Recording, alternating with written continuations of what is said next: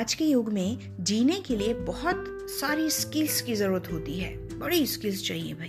पर इन स्किल्स के बीच में हमें ये ज़रूरत होती है कि हम अपने माइंड को ट्रेंड करते रहें कि भगवान ने हर चीज़ हमें ब्लेसिंग के रूप में दी है। ज़रा याद कीजिए गीता के उस वाक्य को। पहले कहा जाता था, हम कहीं जाते थे तो किसी किसी के घर में पढ़ने में आता था कि जो हुआ अच्छा हुआ, जो होगा वो भी अच्छा होगा।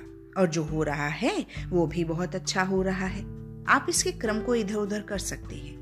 पर आज हमें ये देखने नहीं मिलता। हम ये सोचते हैं, जैसे ही हमने मीडिया को देखा या कोई न्यूज़पेपर देखा, हमें लगता है कि बस सारी दुनिया बुरी ही हुए जा रही है। सब कुछ नेगेटिव ही हो रहा है।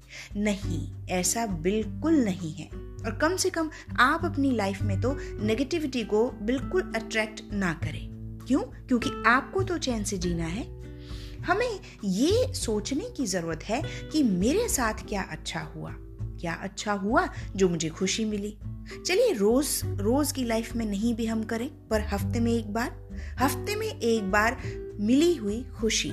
हफ़्ते में आप किसी अच्छे व्यक्ति से मिले, आपने कोई अच्छी ड्रेस खरीदी, कहीं आप फेवरेट प्लेस पर घूमने गए, अच्छी कोई मूवी देखी, खूब इंजॉय किया, कुछ भी पलों को आप एक छोटे से कागज़ पर नोट डाउन कर लें, छोटी सी स्लिप बना लें और उसे अपने बेडरूम के कहीं भी कोने में एक जार में डालते रहें।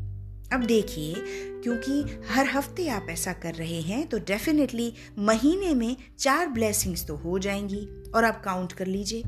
पूरे साल में तीन सौ पैंसठ दिनों में कितनी सारी ब्लेसिंग्स आपकी इकट्ठी हो जाएँगी। और साल के अंत में आप उसे खोल कर देखें और पढ़ें कि आपने इस साल में क्या क्या अच्छा और नया अनुभव किया।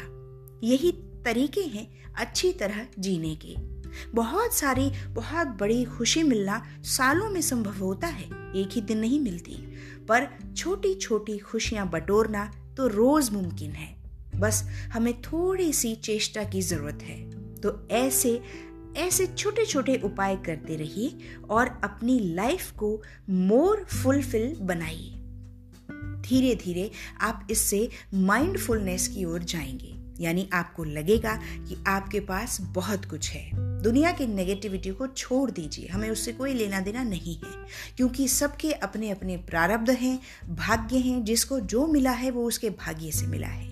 हमें हमें अपनी मेहनत करनी है। हमें अपनी ज़रूरतों को पूरा करने के लिए, हमें रोज़ अपनी ज़िंदगी को मायना देने के लिए प्रयास करना है। तो प्रयास जो करेगा, वो जल्दी पाएगा। तो आप ये प्रयास करके देखिए और फिर देखिए, आपको इतनी सारी चिट्स जब लास्ट में मिलेंगी, पूरे साल के अंत में तो आपको लगेगा कि हाँ मुझे भगवान ने बहुत सारी खुशियाँ दी हैं। और आप ईश्वर को धन्यवाद कहना बिल्कुल भी नहीं भूलेंगे। तो ये छोटे छोटे प्रयास करते रहिए और अपनी खुशियों को बढ़ाते रहिए। तो आज की बात यहीं तक। हम फिर मिलते हैं किसी और एपिसोड में। तब तक के लिए थैंक यू